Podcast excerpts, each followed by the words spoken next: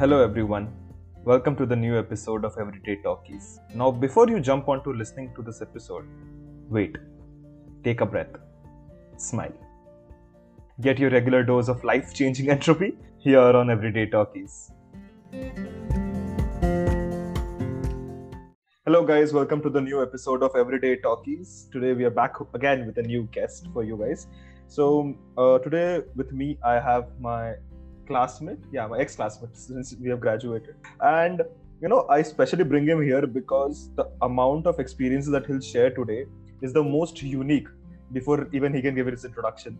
So let us all welcome Saurav Singh, or as we call him, Jolly. Hello. Hello. Hello, Anshu. See, the main agenda here is that we start with a basic intro about you, right? Now, now there is a small catch. Don't give your intro as if, you know, you are going for an interview or it's a college environment or it's a placement or something like that.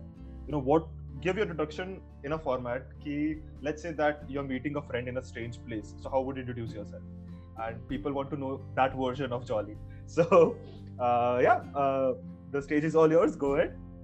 Okay, so my name is Saurav Singh. I'm born and brought up in Pune. I have a master's in data science. I like lifting. I like. I'm. I'm going to compete in uh, July for the first time in a powerlifting meet and a raw powerlifting meet. Uh, I love talking about life. I love. I love philosophy. I love have different ideas. I love talking about different ideas. Uh, I wouldn't say I'm not religious, but at the same time, I, I do have a lot of spiritual uh, belief. I have a lot of belief in different concepts like destiny, and, and the way I, I shape all these things out might be very different or weird, but uh, I believe that I like talking about experiences, life, different things like that, so we can roll with it. That thirty second intro had so many things that we're gonna unpack slowly and steadily. Yes, yes, definitely. Okay, so one thing which I think has been constant uh, with I think most of my episodes is that we usually delve into the career part of it. Like we have had people who did their engineering, who did their C A, who studied B C A but are doing something else. Somebody is doing political science, somebody is, has started their own company, somebody has devoted into management, right? So all kinds of things we have seen. Now, one thing especially which I know it's unique about you is that you pursued your master's in data science, which is a continuation of your B C A degree, and now um, you are teaching in a school.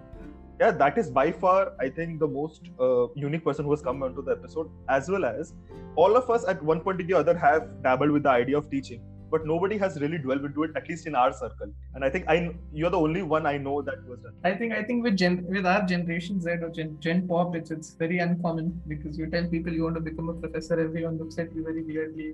What is this guy talking about? He did a master's, he struggled for this long, and now he wants to become a professor. It's definitely one of those career choices that has maybe fallen off, maybe fallen off the mainstream wagon, I'd say, or maybe fallen off what most people would want to do. So the way this happened, uh, if we can break this down, is basically, so we met during B C A. B C A was pretty cool.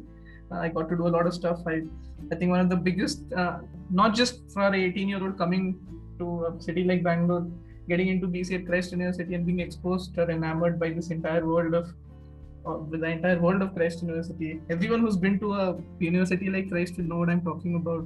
The types of people you get to meet, the variety of people you get to meet, different things. One of the, the two best things that I did was, one, I was able to network very well with teachers. I would say I was picked very commonly or oftenly for event coordination and things like that. So that really opened up my eyes that, all right, I like behind the scenes stuff. I, I like all the things that go in, go into this profession in general. Uh, because I talked to teachers quite a lot, I talked to a lot of professors. One of the first people who inspired me uh, to become a professor was Tulsi Ma'am. Oh, which was, okay. It was Tulsi Ma'am, yeah. That was, that was, I remember in my second year of B C A thinking that this is, this is pretty cool. Uh, you get to teach and you get to talk to people and interact. By the end of B C A, I had this in, at the back of my mind. So uh, after B C A, I went back home and I was preparing to pursue data science at the time.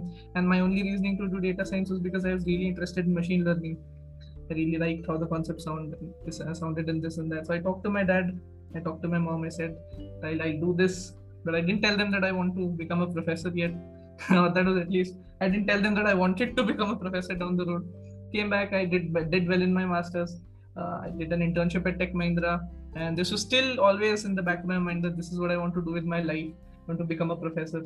And during my fourth, semesters, fourth semester of my master's degree, I told my parents also that this is what I'm going to do. I got offered a job at Tech Mahindra where I was interning, which was pretty, and I turned that down. So the first reaction, you know, I got from everyone was not just my parents, but even my friends was, hey, there's something wrong with this guy.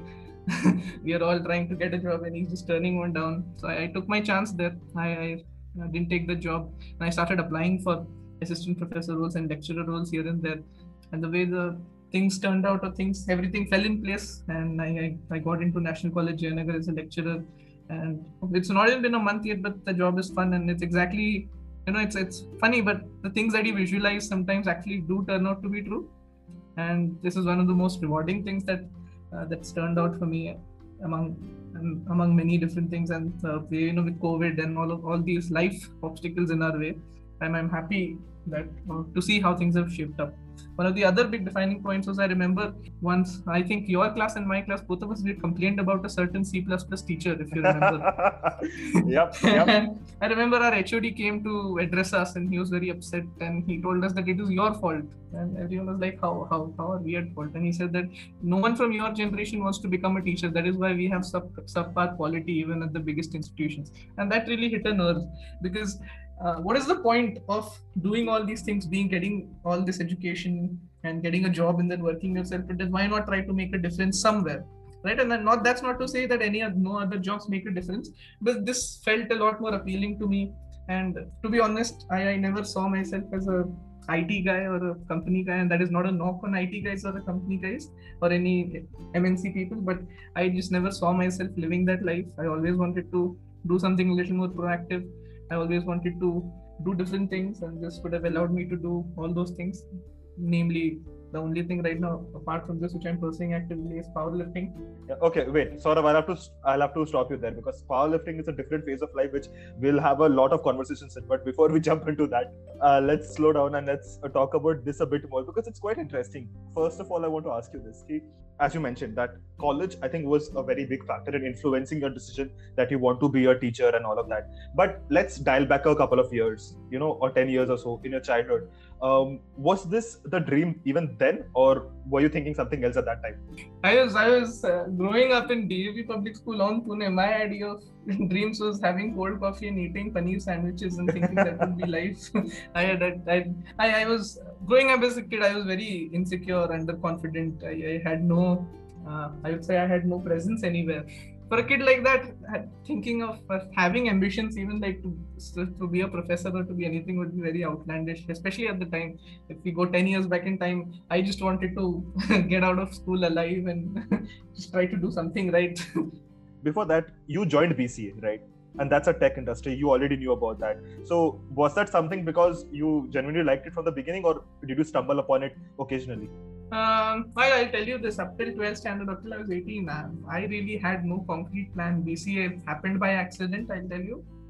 And everything, almost everything ha- after that happened by accident, but it's just that, you know, things lined up somehow, things lined up. I, I did enjoy programming. B C A was in Christ, you know, it was very rigorous for us, and but all of us got to develop our skills so much more. We developed all this lo- ability to logic things out and stuff, which is pretty cool, which is pretty nice. So.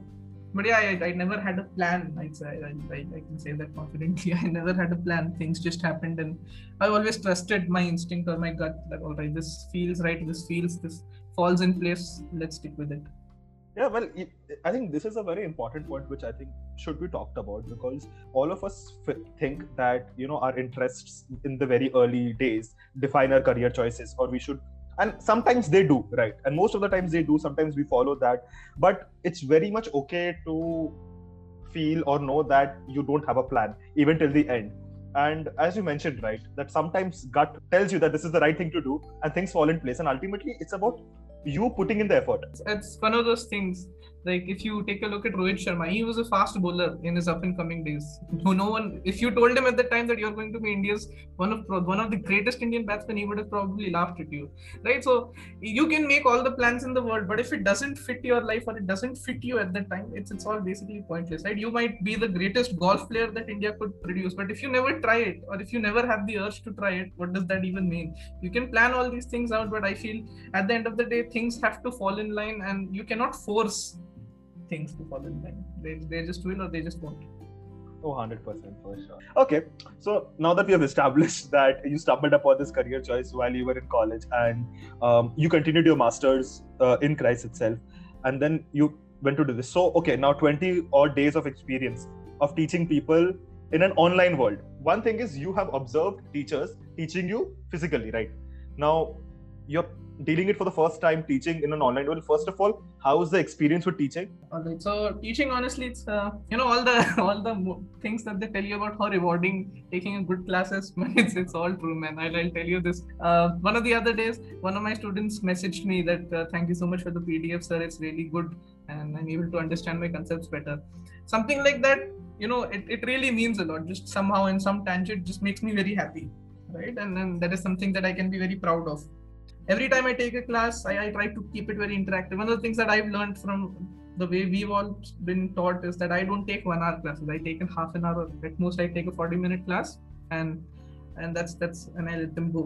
So one of the things is that I try to, all the shortcomings that I've seen in an online education system or even in an offline in-class system, I, I try to somehow at my level I try to account for that. I don't try to keep repetitive tests and repetitive things like that. I try to keep it more summarized, more interactive, things like that. That is my version of how how I can operate. And the thing, the good thing about being at National College Jayanagar is that they've given me that freedom, right? So the first time I met my H O D and I met my the director and principal of the college, uh, they were very impressed by me somehow, which which is which is pretty cool. It's always it's always good to have backing, and they essentially let me go. They said, all right, uh, we understand how you want to do things, and you know you can try it out, and that will then uh, obviously always be in loop. So I, I try to cover up some of those things in comparison to how things would be in person. Uh, I'll say this, I'll say this, an in-person class can will always beat an online class, right? There's just no way around it. Uh, no matter how interactive online classes get, or you know, no matter what you what technology you can build up. Even though I've never taken an in-person class yet, but I can be more than sure that, you know, if there's some concept that I have a difficulty in delivering online, if they were in front of me, I would just be able to help them visualize better. Oh, one hundred percent about that. Uh, an offshoot of that question probably would be that while we were studying, right, we were studying all the concepts, maybe for the sake of uh, apl- applying it somewhere, right, and uh, putting it into use in a corporate or a or a whatever world, right, uh, be it in a product or something like that. But you took an approach where you're learning a concept to teach other people, to make sure that others realize it well. And that takes a very special skill, because not every, let's say, biggest coders in the world can be great teachers, right? Or for any profession for that matter. So how has that been? Because, you know, teaching does not come naturally to everyone. You take, it needs practice, it needs, and since you have never done that and you're doing it for the first time, like personally for you, is that a difficult task? Like, do you have some tricks to prepare? Uh, you actually hit it right on the nail with your analogy that the greatest coders in the world are, are not the greatest teachers, right? This just this isn't just prevalent to our education system. Even if you take sports, the greatest athletes not don't always make the greatest coaches, right? There's a difference between being knowing something and being able to teach it or being able to help others visualize those things. When I was studying, I always I always my idea. Uh, you know how people, like you said, everyone was trying to study things so that they could implement it later somehow. I would always take look look at things, and I would always tweak it in a way that, okay, this can be explained better with this. All right, if you want to explain a data cube, maybe this analogy would make more sense, right? So that became my thinking during my master's. And then once you develop a thinking like that, even when you take a look at simple lab programs, you feel like, okay, sir, if you would have taught this in class, this would have been easier for many people, many more people to understand. It's a very unique thing, I would say, or it's a very different thing, or not, so not something that everyone can help understand. But I would say if you take a look at the best teachers and the best ath- best coaches and or, or best instructors all over the world, they wouldn't have been the greatest uh, students or the greatest athletes or the greatest instructees at their points in time. They understood enough that they could help it, help teach other people. And then, you know, it's, it's I don't think it's very unique. I think everyone can do it. I think everything I've done in my life is something that everyone can do. It's just going to take a little bit of work. Yeah, I think bringing you probably, I think one main reason I think people can get inspired, at least by the way you're speaking, is that they can themselves think of taking teaching as a profession, because I think it's rewarding, as you one hundred percent said, and you can bridge the gaps which you yourself felt, right? And it's not, you would say, demeaning in any sense. I don't know why people think that people are always in that capitalistic uh, motive that, you know, you got to earn more, earn more. Yeah, money is important and you need to earn. But I think that can be done similarly via uh, teaching, right? It's not like the, if you're a professor, you won't make nothing, right? You might not make as much as, you know, maybe someone who's sitting at a very good position in an M N C. But here's the thing, but here's the catch. An M N C, as you you work in an M N C, you tell me this, how many days have you been able to shut your laptop at five o'clock and not touch it till the next day? Never, bro, never. That's never gonna happen, right? Even on a Saturday, your boss will send you one email, he's like, Anshu, please take a look, man, just please take a look. And but here, the best thing about my job is I log in at nine thirty, I go to college. four thirty when I shut my laptop, I'm done. I just have to pick it up the next day. And the way the structure is built at National College Jayanagar and all, almost all governmental colleges is that they make sure that the amount of work you get can be finished off within those hours. So you, yes, you do make, I would say, lesser money or less money, or that fraction less money than someone who who's a parallel in a different in an M N C or I T industry, but you're also spending a fraction of the time that they do. Right, so it's, it's just one of those things. And if you want to make or join somewhere as an instructor, on there's so many online websites, they'll hire you for no problem. You can do uh, external initiations, you can do all these different things if you just want to make more money. So yeah, I definitely agree with that. Okay, so this is the teaching part. This is the front end part, as you so as you see in the computer language, right? That is the teaching and, you know, interacting with the students and all of that. While we were studying, we only saw what uh, we were taught, right? But teachers have their own life behind just teaching. Right, there is a entire management thing. Uh, you're part of uh, different things that, you know, we might just not know. So tell us something about that, because that is something which I think most of us are unaware of.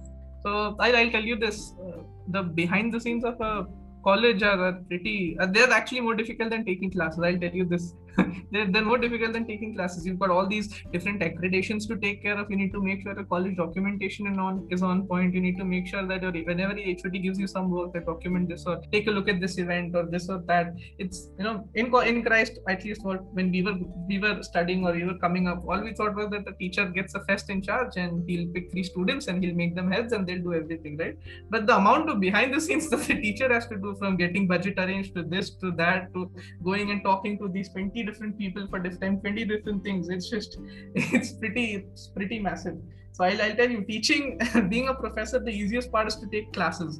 The hardest part is to go behind the scenes, set syllabus, set course outcomes. We actually, uh, the last three days I was in a MATLAB workshop set by MathWorks, which my college sent me sent me for. And the reason they sent me for sent me for that, they wanted people to learn MATLAB so that we can implement it in the syllabus. Now the three-day workshop wasn't the hard part. The hard part is going to be designing a syllabus, getting it approved by running to three different people. Uh, explaining each and everything, defending that syllabus that already this isn't done because of this reason or this is put in because of this reasons, right? That will actually take up more time than maybe taking two classes and hosting a lab for the day.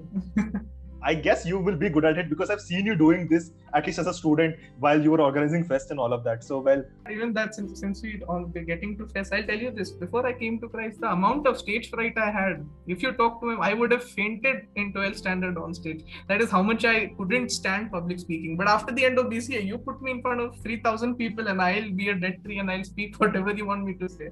So that was one of the biggest stepping stones, I would say, in like personally coming develop um, like what uh, we call it soft skills development, right? Soft skills are having good interaction and being able to route things through and managing and micromanaging things. I think that is where I, that is what I learned quite a lot in my B C A, that that helped me a lot even in my masters and helps me a lot today since I can get around easily. Yeah, you know, that is something which I'll one hundred percent agree to because I can relate to that personally.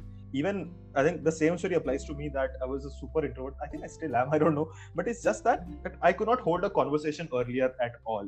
And I was okay with one-on-one conversations, but you know, having a group conversation or going on the stage was something which, well, I could not do it. And after coming to Christ, I think we were super pissed off by the way they used holistic and all of that, but somewhere down the line, it really did help. Actually, I'd say that we all downplayed it, but after you get out of the system, you can look back, look back and appreciate this th- these things. You can appreciate that teachers holding corporate connects, you can teachers, you can appreciate your professors trying to do some more things of the institution, trying to do all these small, small things, but those small things did add up by the end of the day. The one, I think, added advantage also, a university like Christ, I'll not say only Christ, but a university like this, is just that they have people from so many different courses, right? You have science, commerce, biotech, and uh, media studies. But hotel management, you've got hotel management, yeah. and masters, bachelors, all under one roof. Now, this is not a small roof. It's a huge campus of twenty thousand people. Yes. But the amount of interaction that you get, whether you're part of a committee, whether you're part of an event or anything for that matter, as a participant, as a behind the scenes worker, and the amount of interactions and the amount of experience that you get is so huge that I think you develop these skills organically. Right, and if you take a look at uh, you know, some of the guys from our batch, some of the guys have done some really cool stuff. Uh, some of your some of your classmates have went ahead and made they've made an agrotech startup, which is pretty yeah, cool. Yeah. Uh, Madhur has done his whole own own stuff where he's made his own company. I like that. You some of the people that I get really inspired by are guys like uh, Sudhanshu, who's, who's just gone into a, a different field and just killed it. And you can see that all these people came up within a system like this, right? This entire approach, holistic approach to education, or you know, whatever, how, however you phrase it, it, it really helps. I wouldn't say it builds your character, but it's going to reveal your character. Like you will truly find out what you're made of. If you have the insights to do all these things that you don't like to do, and then over time, I think that's what everything boils down to. Do you like? Do you, will you do things that you don't like to do to get better? In all these different ways.